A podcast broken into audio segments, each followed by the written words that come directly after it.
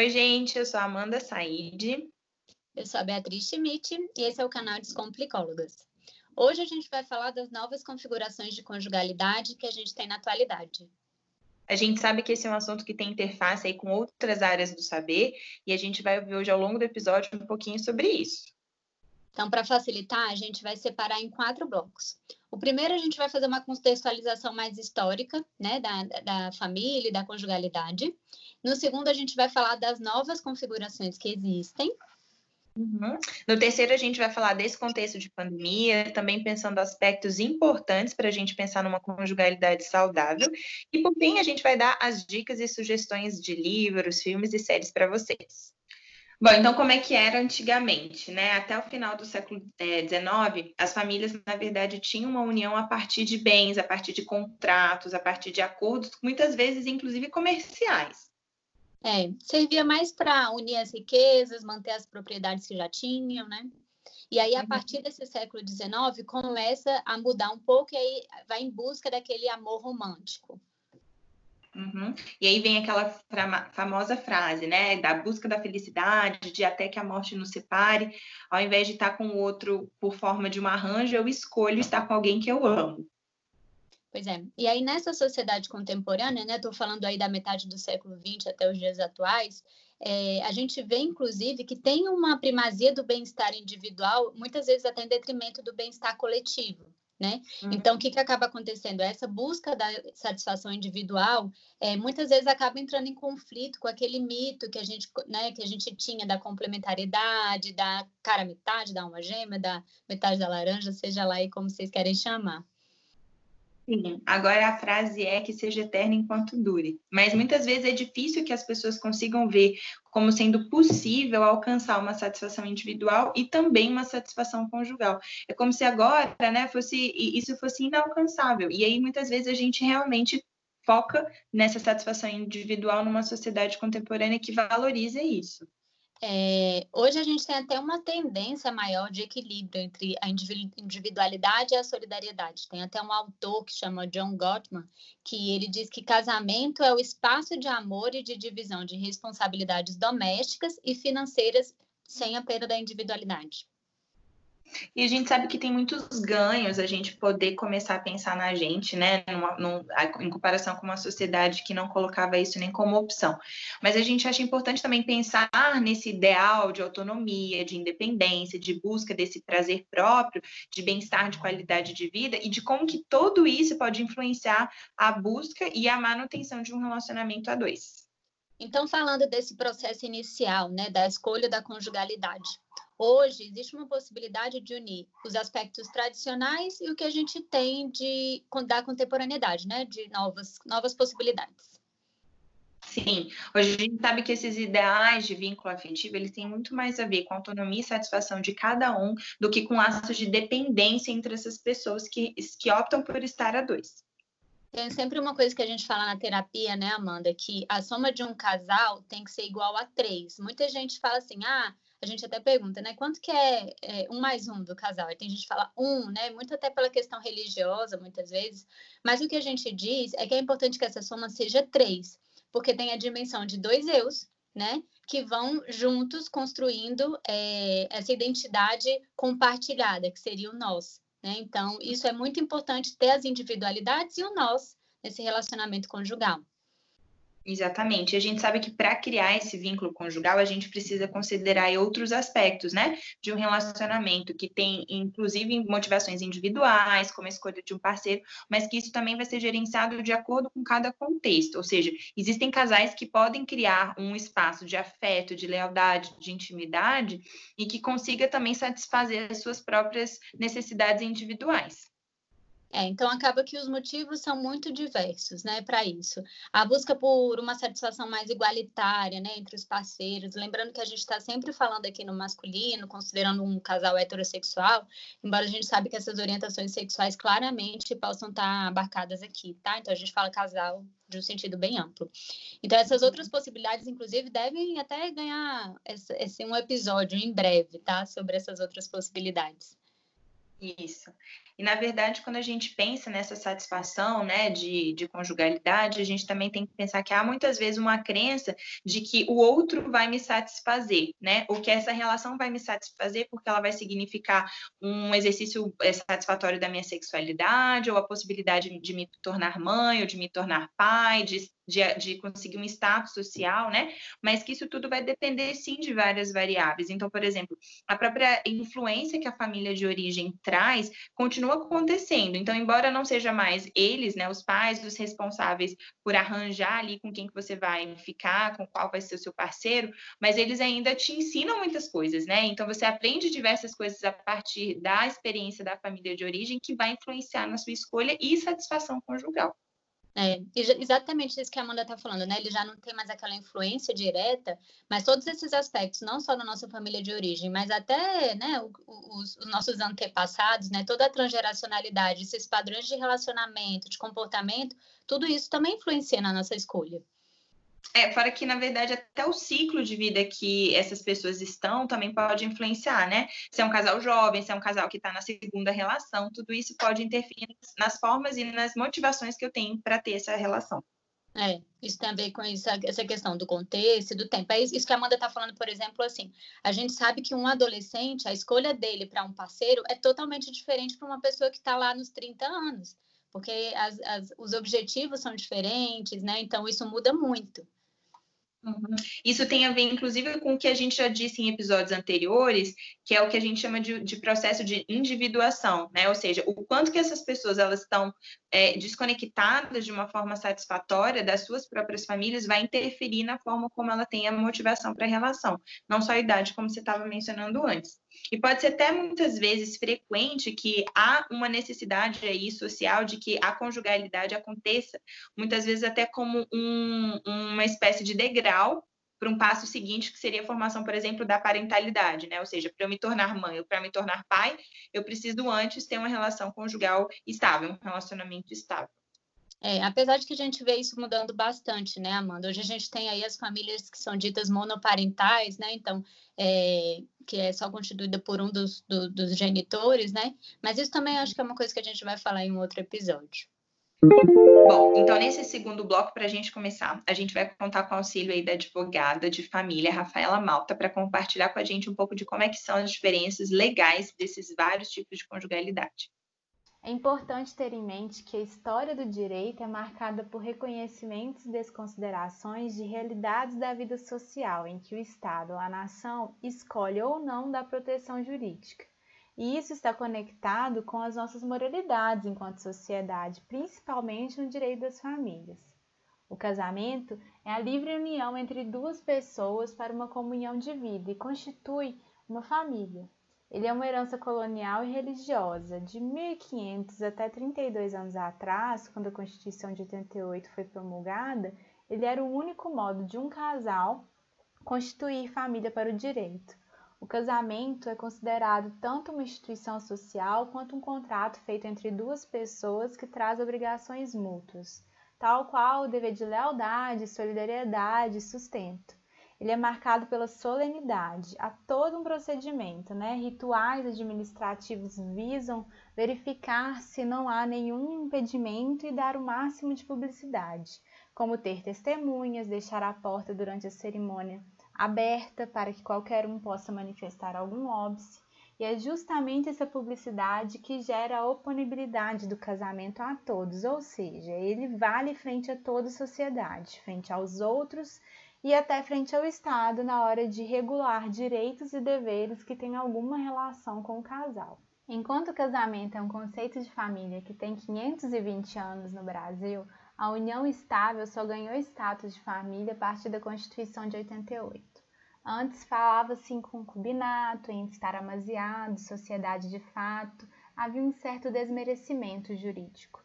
E é importante entender que a união estável é uma situação fática informal e o seu reconhecimento jurídico como família é capaz de gerar efeitos patrimoniais.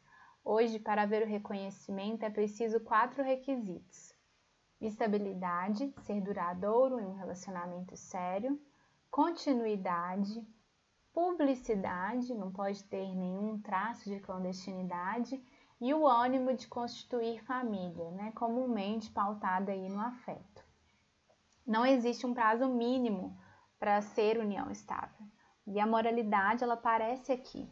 Os tribunais vêm decidindo sobre isso e em setembro de 2019, o Superior Tribunal de Justiça não reconhece a união estável de um relacionamento de dois meses em que o casal só pôde coabitar durante duas semanas em virtude de falecimento. E olha que eles tinham até data marcada para o noivado e ela foi bem próxima à data do óbito. Mas, segundo a Corte, é necessário um período suficiente para demonstrar a intenção de constituir família. Abre aspas, permitindo que se dividam alegrias, tristezas, que se compartilhem dificuldades e projetos de vida. Fecha aspas.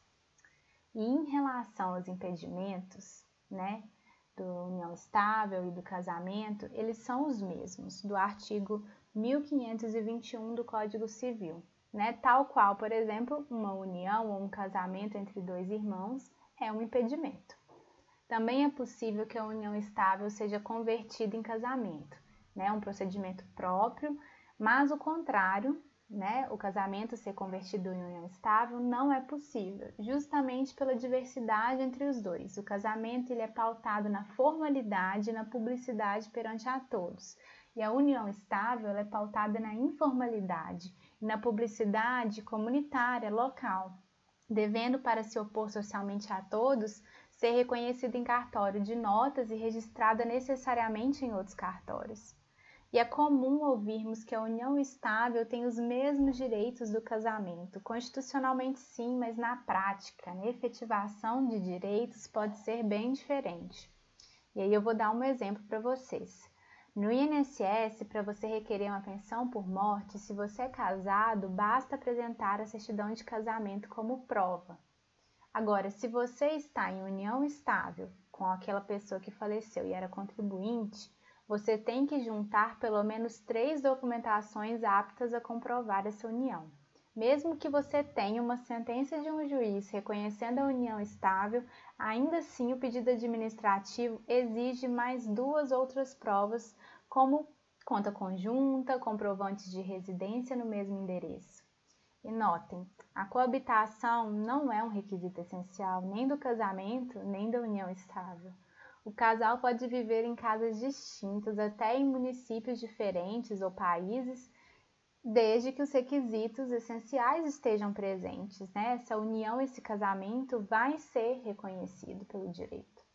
Acontece que comumente as pessoas resolvem ir morar junto, já com o intuito de constituir família. Aí sim estão em união estável. Mas vemos agora na quarentena, por exemplo, muitos namorados morando junto. Eles coabitam, podem ter um relacionamento estável, contínuo e público, mas não têm o intuito atual de constituir família. Talvez possam ter um intuito futuro, é imprescindível que os casais deixem esse intuito transparente entre si. O não dito abre margem a expectativas que podem não corresponder com o real e isso pode acabar ferindo emocionalmente e legalmente uma pessoa. Por isso, é importante que vocês cuidem do relacionamento, procurem advogados especializados com a ética colaborativa e que possam auxiliar no planejamento familiar consciente.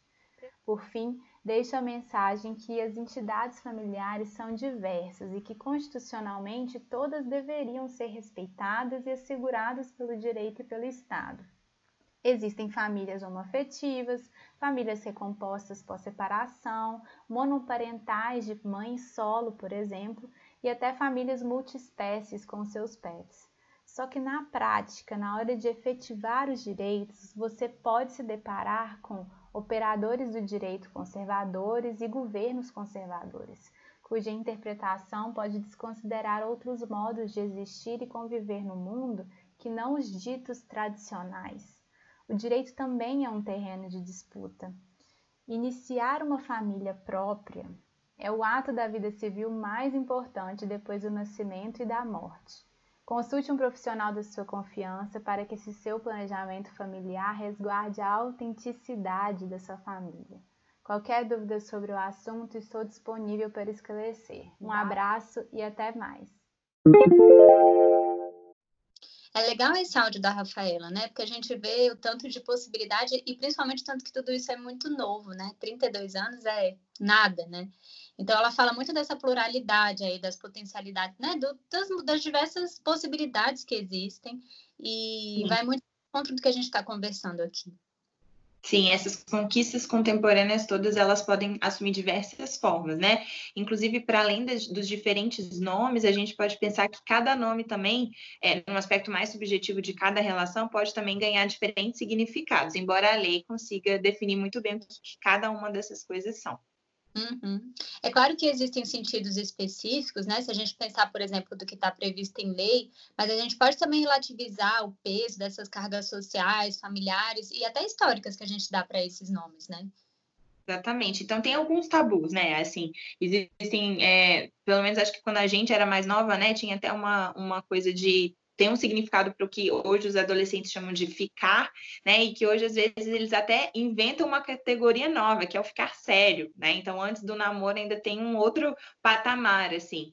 E como que a gente, na verdade, pode relativizar esses conceitos e não necessariamente olhar para eles como se esse compromisso fosse algo necessariamente ruim. É, e eterno também, né? Não precisa ser eterno, né? Inclusive, declarar eternidade para algumas pessoas pode ser até visto como um vínculo de prisão, né? Tem muita gente que fala isso, ah, casamento é uma prisão e tal. É, e para outros, na verdade, isso pode ser a, a, única alternativa possível, né? Uma vez que a diferença que muitas pessoas dão para um relacionamento como um casamento é algo mais sério, né? E aí fica diferente depois que casa e tal.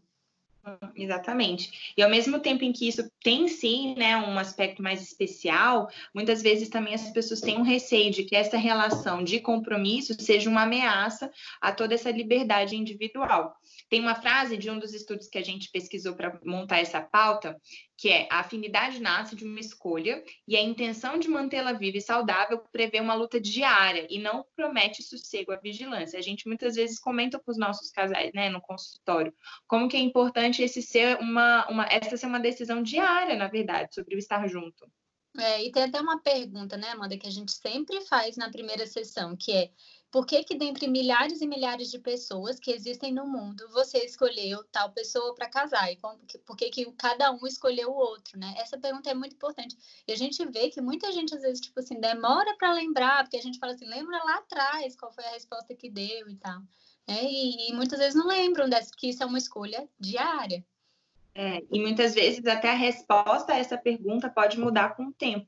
Inclusive, a comunicação disso é algo que a gente sempre também trabalha. A gente acha que é um aspecto muito importante. Embora também seja desafiador, porque muitas vezes a gente não foi ensinado, né, a tratar dessas questões de sentimentos, de planos, né, de desejos e vontades a dois, é, a gente acha que é importante que essas renegociações aconteçam. Às vezes a gente faz até rituais, né, de recontratos, já que a Rafaela falou sobre, né, esse, esse momento de conjugalidade também ter esse contrato, a gente também às vezes faz esse contrato simbólico, que é porque que eu continuo escolhendo você para estar junto. Exatamente. Bom, vamos então pensar algumas possibilidades com a ajuda de mais uma vez vários amigos. A gente agradece de novo aí todo mundo que topou participar. É, e aí a gente vai ouvir primeiro o relato de uma amiga que é casada atualmente. Sou Carla, esposa do Igor, mãe do Theo. É, falando é, um pouquinho sobre a minha história, né? É, eu e o Igor, a gente se casou após estar morando três anos juntos. Na verdade, quando a gente foi morar junto, que foi em 2015, é, a gente tinha a intenção de se casar. É, nós éramos noivos, né? E o Igor, ele é do Rio e eu aqui de Brasília, né? E ele veio para cá para servir nesse, nessa época ele era da militar das Forças Armadas e aí ele veio para cá pela Marinha e morava em apartamento funcional. E aí chegou o um momento que saiu o apartamento no nome dele, né? Para ele é, morar sozinho. E ele veio conversar comigo, né? Assim, a gente já estava namorando há quatro anos. É, e se eu não queria ir morar com ele e tudo mais. É, de início, assim, eu fiquei um pouco resistente, porque não era algo que eu tinha pensado a priori, porque eu não tinha certeza se eu queria morar sozinha antes de me casar ou algo assim. E ele ficou insistindo, porque ele não via sentido, ele morando sozinho, como ele é do Rio, a família dele toda tá lá. Então, é, como a gente tinha a intenção de se casar, ele não, não via por que da gente não começar a morar junto. Depois de muito pensar, eu decidi ir morar com ele e a gente ficou três anos é, morando juntos, como eu falei inicialmente, né? antes de nos casar. Rituais são importantes para mim, assim, né? Não é pela grandiosidade de uma festa e nada disso, mas assim, é, é a passagem de um ciclo mesmo, né? O término de um e entrar em outro ciclo. Então eu, eu tinha vontade, né, de, de fazer esse ritual. Então a gente acabou não se casando, é, não, não fez nenhuma união estável, nem nada. É, a gente ficou morando junto é, por esses três anos sem nos casar e apesar de a gente estar tá morando junto, você vê o tanto que é curioso, né? Assim, é, por mais que às vezes a gente assim tente sair dos estereótipos, né? É, às vezes a gente fica muito presa a alguns papéis, assim. E, e eu não, não falava que ele era meu esposo e nem ele falava, ah, é minha esposa antes da gente ter se casado, éramos noivos, apesar de ter uma vida totalmente de casado não, não perdeu o brilho pra gente aquele ritual, mesmo sendo tão depois, assim. É um dia que a gente guarda, assim, com muito carinho. Eu vejo, assim, que não mudou é, a nossa forma de nos relacionar. A gente continua da mesma forma de antes do papel. Mas a forma como a gente se chama, assim, perante as pessoas mudou. Antes era noiva agora é esposa. E é, e é muito curioso isso, assim, né? A força de um papel. Não vejo assim que é, a intensidade da vivência ela é menor por, por a pessoa não não ter casado, sabe? Mas para mim foi importante é, para passagem do ciclo mesmo. Bom, então a gente ouviu aí, né, no relato da Carla, como que esse ritual foi algo importante para a relação, embora eles já estivessem juntos, né? E é uma forma mesmo de passagem, de marcar uma passagem de uma forma de relacionamento para uma outra, de tornar público algo que antes, né, não tinha nem esse título, assim. Mas a gente sabe que também para muitas pessoas esse ritual em si é uma das coisas que diz que o casamento acontece, principalmente quando a gente está falando de rituais religiosos, religiosos, né? Mas, de qualquer forma, esse ato formal e solene é uma das coisas que marca o casamento civil, né? Muitas vezes, inclusive, tendo essa documentação sendo necessária. Sim. É, e, e, essa questão aí do casamento, até a gente vê uma questão de gênero, né? Porque acaba que muitas mulheres, né? A gente vê alguns relatos de muitas mulheres que só são vistas ou até mesmo valorizadas perante a família e outras pessoas, ou até vistas como sujeitos completos só depois que tem um casamento, né? A gente sabe que muitas vezes é assim, mulher bem-sucedida é a mulher que tem uma família, e não necessariamente uma mulher que tem um emprego bom, né? Alguma coisa assim. E aí, por outro lado, muitas vezes para os homens é visto como se tivesse a vida acabado, né? Tanto que a gente até vê nas despedidas de solteiro, para os homens é game over, né? Tipo, então, como se isso fosse visto de uma maneira muito negativa por eles. É, e às vezes a gente mantém aí alguns ritos também, né? Tipo a despedida de solteiro, quando na contemporaneidade não faz sentido a gente pensar que vai ser um, um, uma união civil, né? Um casamento civil que vai dizer que agora a gente não pode mais se ver, não pode sair mais com os amigos. Uhum, exatamente, total. Então, quando a gente está falando aí de relacionamento, casamento, seja lá como né, for, é importante que a gente tenha constantemente essa redefinição de papéis, de funções, das regras, né? A gente diz que essas regras, ela não pode ser rígida, né? Até para que essa relação ela seja mais saudável, seja funcional, é preciso que tenha uma certa mobilidade em relação a elas e principalmente que as regras não sirvam só para um ou só para outro, né? Por isso que tem que ter essa comunicação constante. Muitas vezes, na verdade, o que fazia sentido no início da relação depois não vai mais fazer sentido, né? Então é importante também que essa comunicação sirva como uma possibilidade de negociação frequente, né? Quem eu era não sou mais, quem você era você não é mais, né? Ou quem eu, eu sou não quero ser mais. Então é importante que isso seja uma possibilidade. E essas regras também, esses rituais, muitas vezes eles não são coisas explícitas, né? Então, às vezes, é, muitas vezes os, os, casais acabam tendo concepções e compartilhando ideias entre si que tem a ver com coisas que nem mesmo eles sabem. Então, às vezes, chega-se de um jantar e começa a comentar sobre os outros casais, sobre o que está acontecendo. E ali naqueles comentários a gente vai dizendo um para o outro o que, que a gente admira, o que, que a gente não quer mais, o que, que a gente né, é, não compartilha. E isso não necessariamente é um recado explícito de que é isso que eu quero para a gente, enquanto relação, né? É, ou até mesmo alguma coisa que eles leram, ouviram, né? Não, não necessariamente só numa relação, mas tudo isso que é compartilhado, né? Cria e constrói essas regras do casal, né? É uma forma, na verdade, de reforçar esses próprios valores que o casal vai construindo, né? É, bom, e aí, quando a gente está falando, então, no casamento como esse significante de compromisso e não como um determinante de compromisso, isso altera a forma como a gente vê esse casamento, que é o que a gente estava falando anteriormente do significado não necessariamente ser negativo. Tem sim compromisso, mas isso também é uma escolha e não algo que né, é determinante para esse casamento. Sim. Uma outra coisa que a gente observa aí na contemporaneidade é essa vivência da sexualidade, né? E isso também trouxe vários impactos. Agora, não é algo que fica restrito à instituição de casamento, embora para algumas pessoas ainda seja, né? Mas, de uma forma geral, as mulheres também conquistam outro espaço e outras possibilidades de vivenciar essa questão da sexualidade, né? É, a experiência, a questão da contracepção também influ, influencia, né? De, de, dessa forma que é, a sexualidade não passa só agora a ser um sinônimo de reprodução e de, continua, de continuação dessa família. Bom, então aí, aí para a gente continuar conversando, a gente vai ver agora um outro áudio, né, de uma pessoa que vai compartilhar para a gente como que é a sua experiência numa relação de união estável. Oi, gente, meu nome é Luísa Vargas, eu tenho 30 anos e já tem praticamente 10 anos que eu estou na minha relação, né, com o Rodrigo. E Durante o namoro, a gente terminou duas vezes, e da última vez que a gente voltou, a gente conseguiu analisar e voltar com mais maturidade na nossa relação. E graças a Deus deu tudo muito certo, até porque no início desse ano a gente decidiu por vir morar juntos.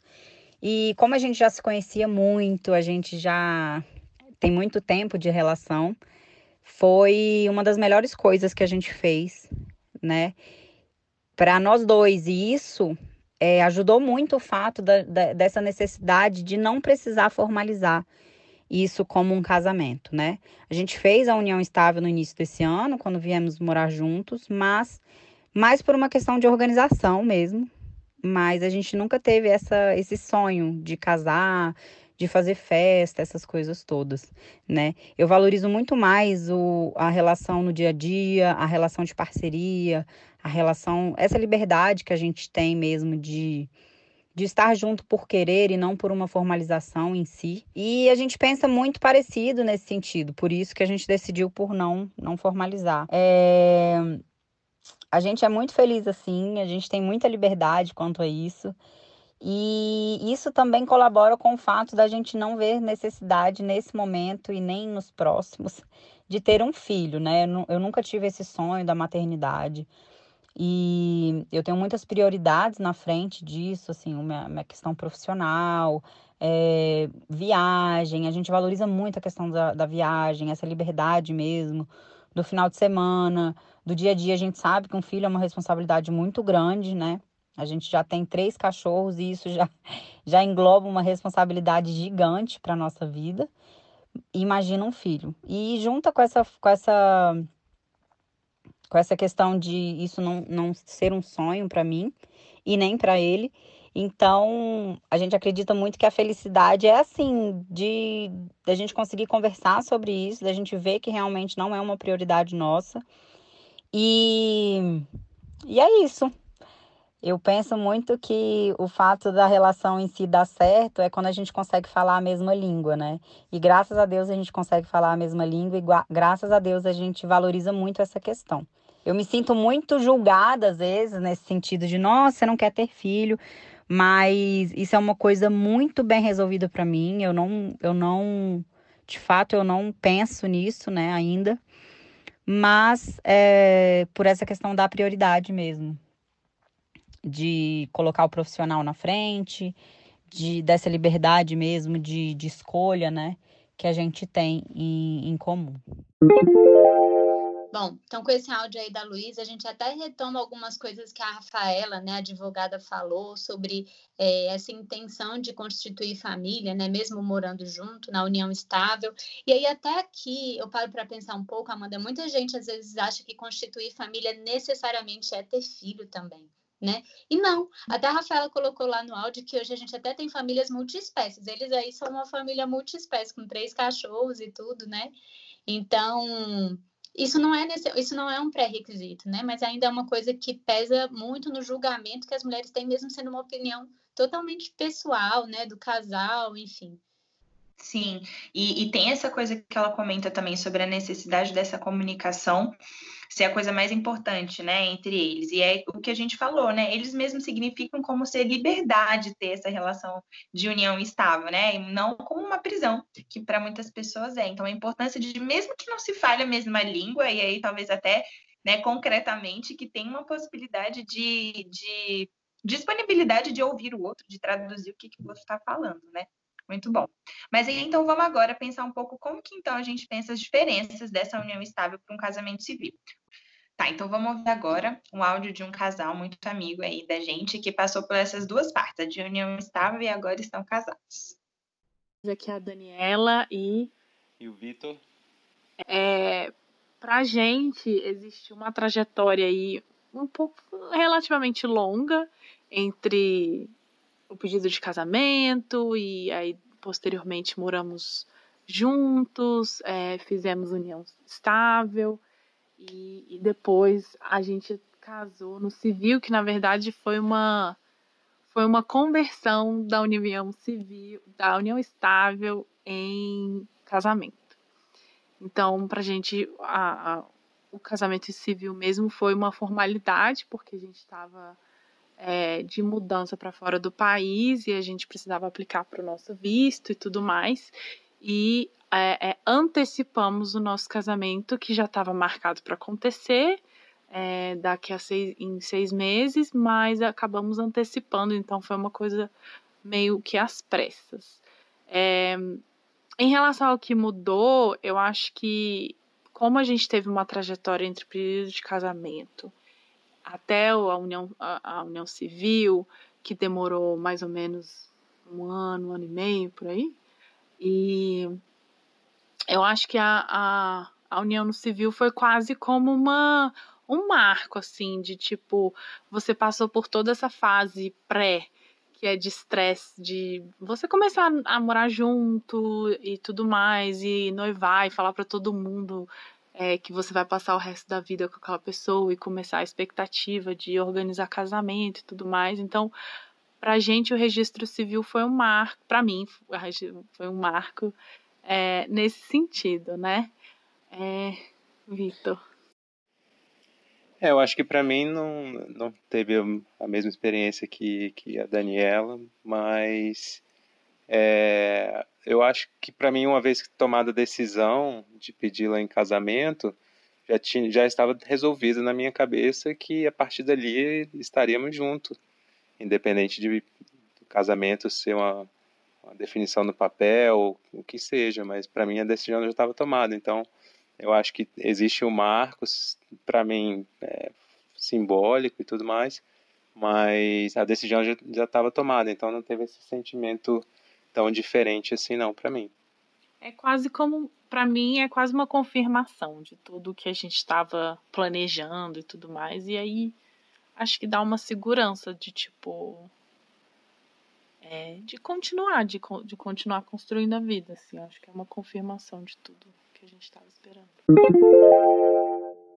é, tem alguns autores que até defendem que a ideia do casamento muda, do casamento, né, muda muito depois que se casa, de fato, né, porque os parceiros acabam se comprometendo numa história que é comum, né, e, e, e acaba que cada um depois disso é afetado pelo comportamento do outro.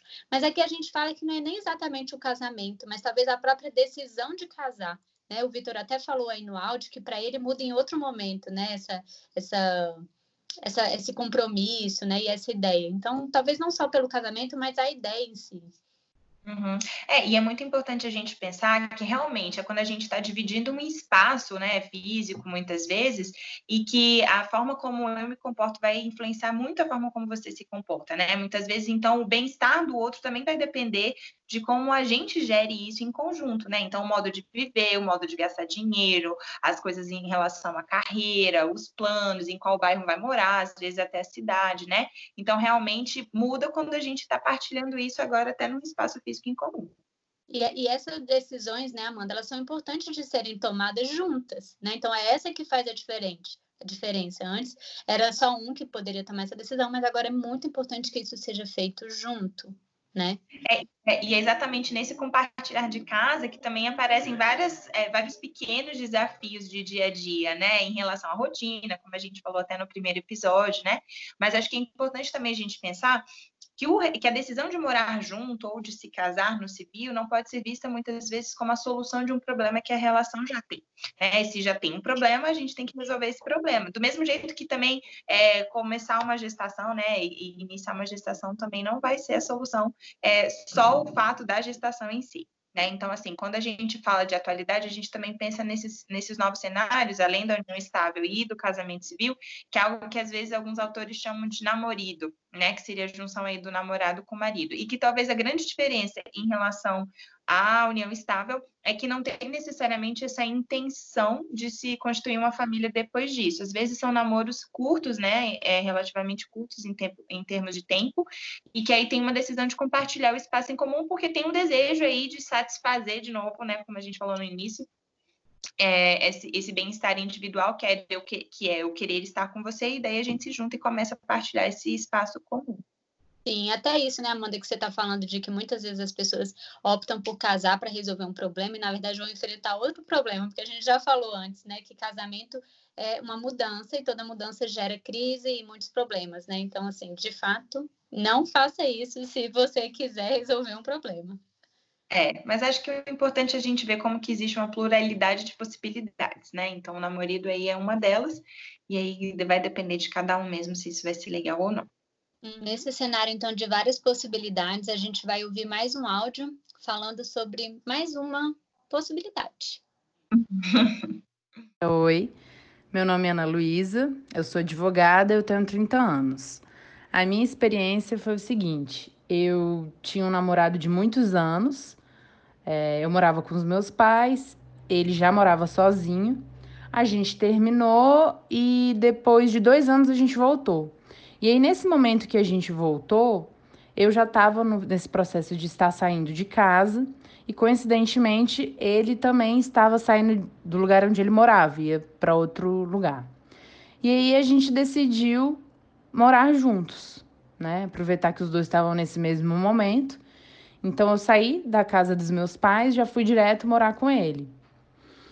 E a gente decidiu, a gente quis comemorar com os poucos amigos, assim, a gente fez uma festa mais íntima para poucos amigos. Foi nada, a gente não conversou muito sobre também como seria essa questão, tipo, ah, vai ser um teste, daqui a alguns anos a gente vai casar, é, de, né, com todas essas pompas e formalizar isso perante o Estado. Não, a gente falou, não, vamos, vamos nessa, vamos morar junto. E acabou que não durou muito. A gente deve ter morado juntos uns seis meses. Acabou não dando certo por outras questões, mas eu, a minha experiência de morar junto, eu não gostei, assim. Eu achei desgastante para a relação. É, eu tô num momento de vida bem focado no, no, no profissional, né? Eu, eu ainda estou nesse momento, estava naquela época e ainda estou o que eu reflito sobre esse período é principalmente porque eu sempre quis morar sozinho. Isso, eu sempre tive consciência disso, de querer ter essa experiência sozinha, né? Eu e eu mesma. E eu atropelei isso. Apesar de já ter essa consciência, de alguma forma eu atropelei isso, fui morar com ele. E eu acho que, de certa forma, eu estava sentindo muita falta de ter essa experiência, que talvez eu não poderia ter mais, né? Eu queria ter essa experiência. E eu acho que atropelei muito também por certas normas, né? Que eu acho que nós mulheres a gente é, pega isso muito pra gente. Ah, já que vocês já se conhecem há tanto tempo, vocês têm que morar junto. Ah, depois de tantos anos, a mulher tem que ter um filho, né? Se tem que. E hoje em dia eu questiono muito essas questões. E hoje em dia eu moro sozinha, eu amo morar sozinha. É... Já tive a oportunidade de morar com ami grandes amigas, de morar com irmã, mas eu não quero. Eu realmente eu não quero. É algo muito importante para mim. Eu gosto muito. Hoje em dia eu tô namorando outra pessoa, ele mora na casa dele. E aí, os finais de semana a gente fica juntos. É... A gente até no início da quarentena chegou a, entre aspas, né, morar juntos, mas a gente viu que aquilo ia durar muito. E a gente achou melhor cada um voltar para sua rotina, para sua casa.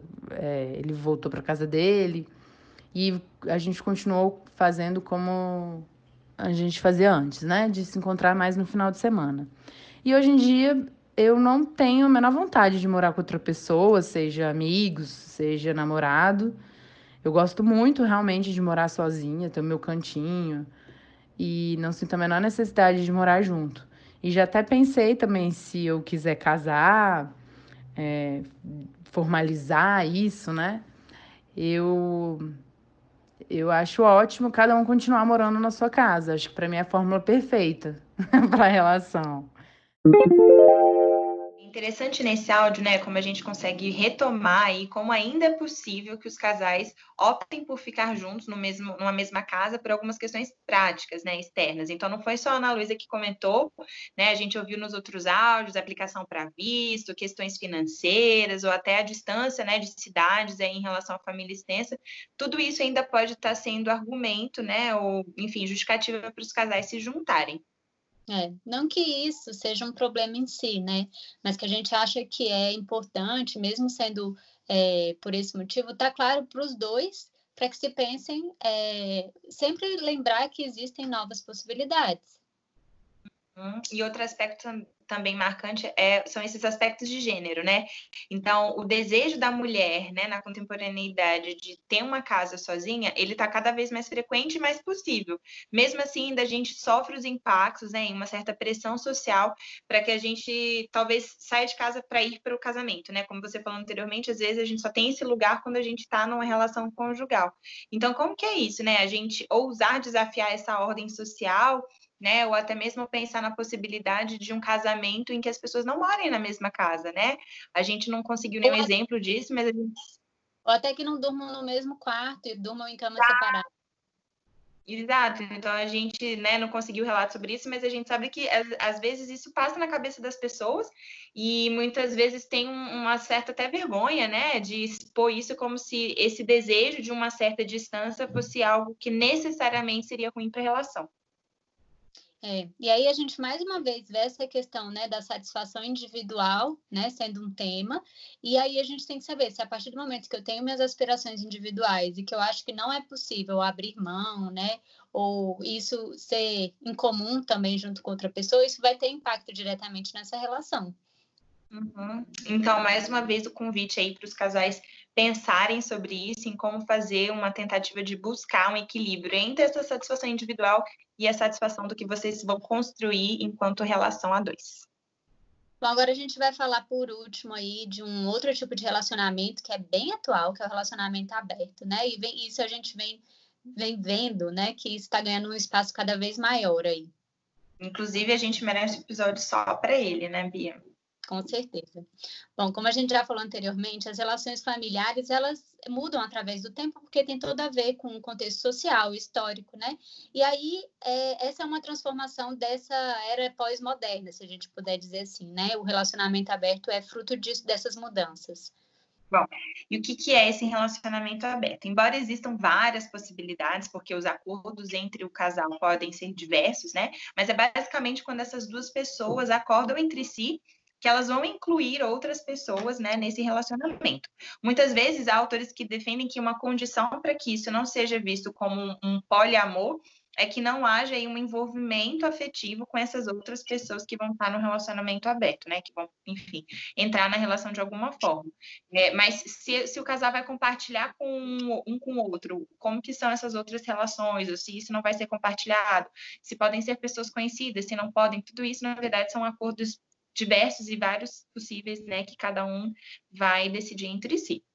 É. Agora, um ponto importante disso tudo é que o casal, né, a gente sempre, a gente sempre indica não, porque não é, ainda não é tão comum, né, Amanda, ver isso, mas é, uma coisa que a gente fala é que se o casal vai optar por abrir a relação, que isso seja feito no momento que o casal esteja bem, né? E que não seja para superar alguma dificuldade, algum problema que eles estão enfrentando, porque aí é muito provável que se tenha mais um outro problema do que uma resolução de alguma coisa que não está legal.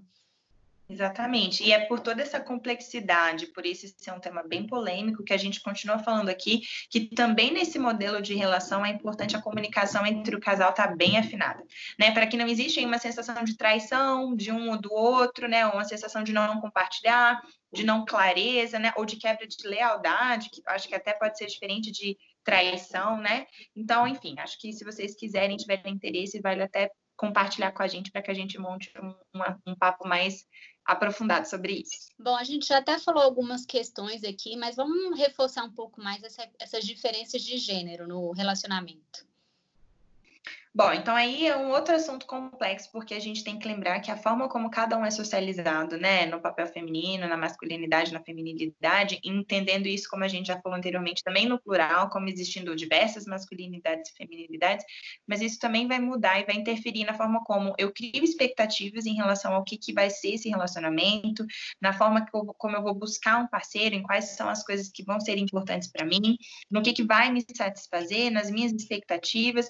Então, embora embora a gente já tenha falado isso, né, ao longo do episódio, é muito importante a gente lembrar, por exemplo, que muitas vezes, né, como a Bia falou, para os homens o casamento significa aí é, o game over, né? Então, esse fim, né, de uma vida que antes era satisfatória, muitas vezes faz com que os homens, isso, embora ainda seja é, frequente, pode também ser visto como um estereótipo, porque a gente também está mudando mas muitas vezes esses homens vão buscar se satisfazer, já que não é na relação, profissionalmente, então são aqueles homens que ficam muito tempo no trabalho, que é, investem toda a sua energia mesmo nessa, nessa relação com o trabalho com a vida profissional, ou que até vão buscar relações extraconjugais, né, que é muito diferente do que a gente estava comentando antes dos relacionamentos abertos. Claro. Tem até algumas pesquisas que mostram aí que para as mulheres, geralmente o casamento é visto como uma instituição amorosa. E para os homens isso é visto como sinônimo de família. E algumas pesquisas também mostram, né, Amanda, como que o casamento pode ser um fator de adoecimento para as mulheres, né? Um fator de risco para adoecimento mental e de proteção para os homens. Parece até meio contraditório em relação a isso que a gente está falando, né, da instituição amorosa e da família, mas não é.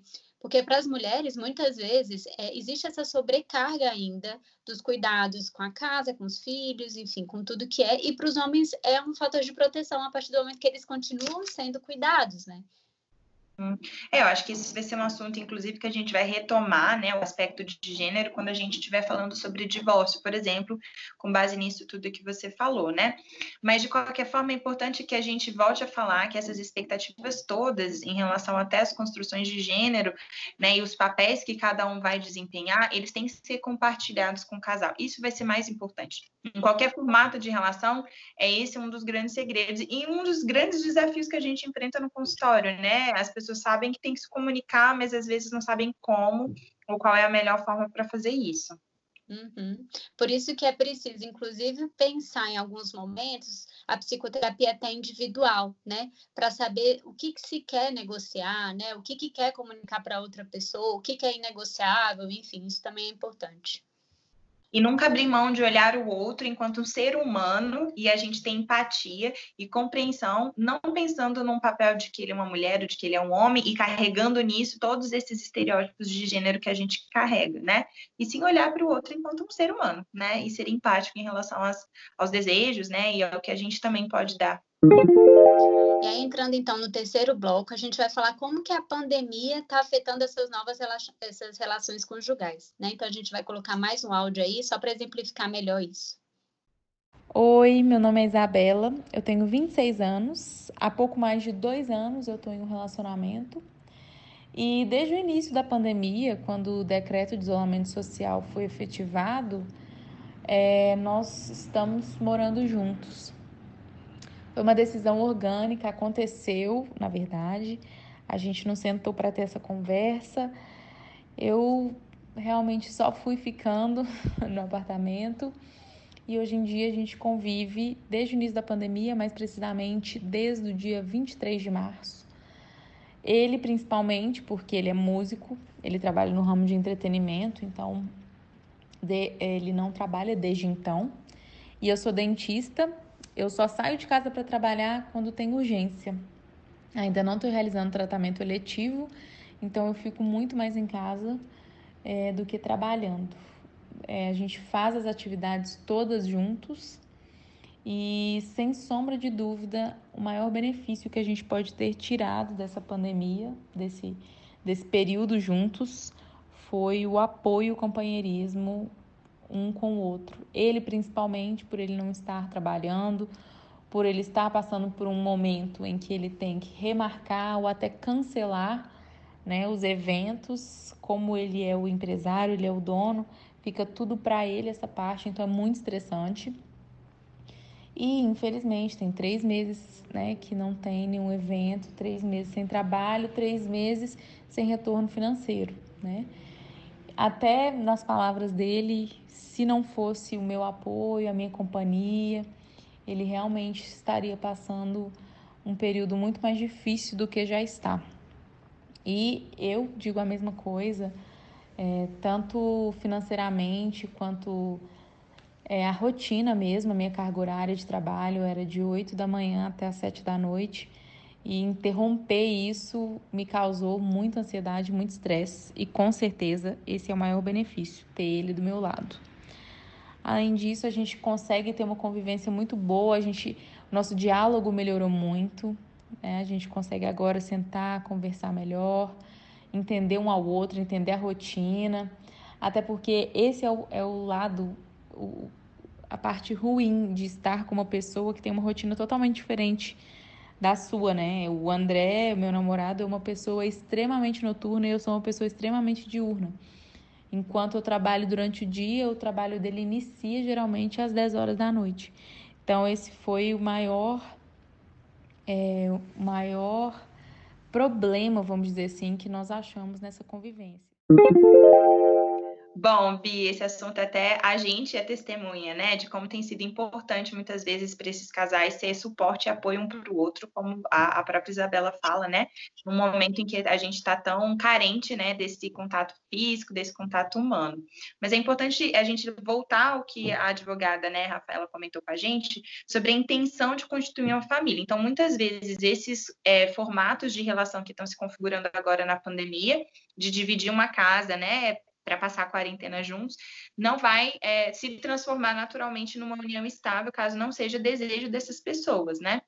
Uhum. É, mas de todo jeito, continua sendo um suporte emocional, às vezes até um suporte financeiro, né? Um para o outro aí nesse momento tão delicado que a gente está vivendo.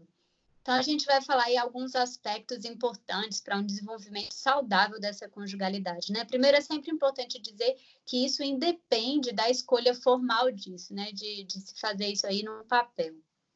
Uhum. E um outro aspecto que pode ser muito abstrato, mas que é super importante, é essa solidariedade entre as pessoas que formam essa díade, né? Que aí a gente pode falar solidariedade, empatia, uma disponibilidade para ouvir, para compreender, e isso tudo junto com aquela palavrinha que a gente falou várias vezes ao longo desse episódio, que é a comunicação. É muito importante que os dois estejam disponíveis para pensar sobre si, falar sobre si para o outro, e que o outro também esteja disponível para ouvir, né? E que a partir disso, então, então possa haver essa troca que vai se transformar em diversas negociações e acordos e muita felicidade, a gente espera. Sim. Um outro ponto aí é a questão do planejamento financeiro. Ainda é visto muito como tabu aí, né? Um assunto na sociedade até, mas a gente sabe que isso é muito importante para essa formação da conjugalidade, né? Muitos casais não conversam sobre isso e acabam enfrentando grandes problemas em relação a isso. Então, aí, para uma relação saudável, é fundamental falar sobre planejamento financeiro. É, e a gente estava conversando até entre a gente, né, sobre para quem que esse vídeo serviria. A gente super acha que esse assunto todo faz parte até de pessoas que não têm um relacionamento estável ou que estão numa relação de namoro, mas ainda não conversam, não planejam, né, morar juntos ou se casarem.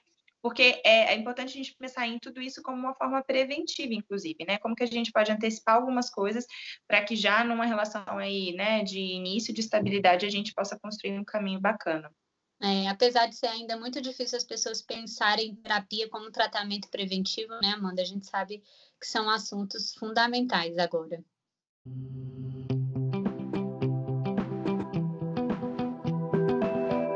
Vamos então para o nosso último bloco das dicas culturais de filmes e livros. A gente vai falar de alguns filmes hoje. O primeiro é O Casamento de Ali, um filme de 2018, e o outro é um musical que chama La La Land, de 2016, se eu não me engano.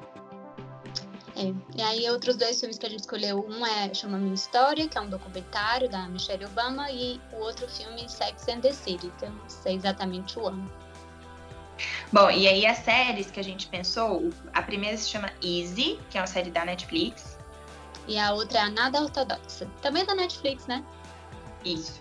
E, e, os livros são livros que dessa vez não são tão livros é, de romance, de literatura, são livros um pouco mais técnicos, mas a linguagem é super acessível e a gente super recomenda para todo mundo que tem interesse nesse assunto. O primeiro deles é do Bauman, que chama Amor Líquido sobre a fragilidade dos laços humanos.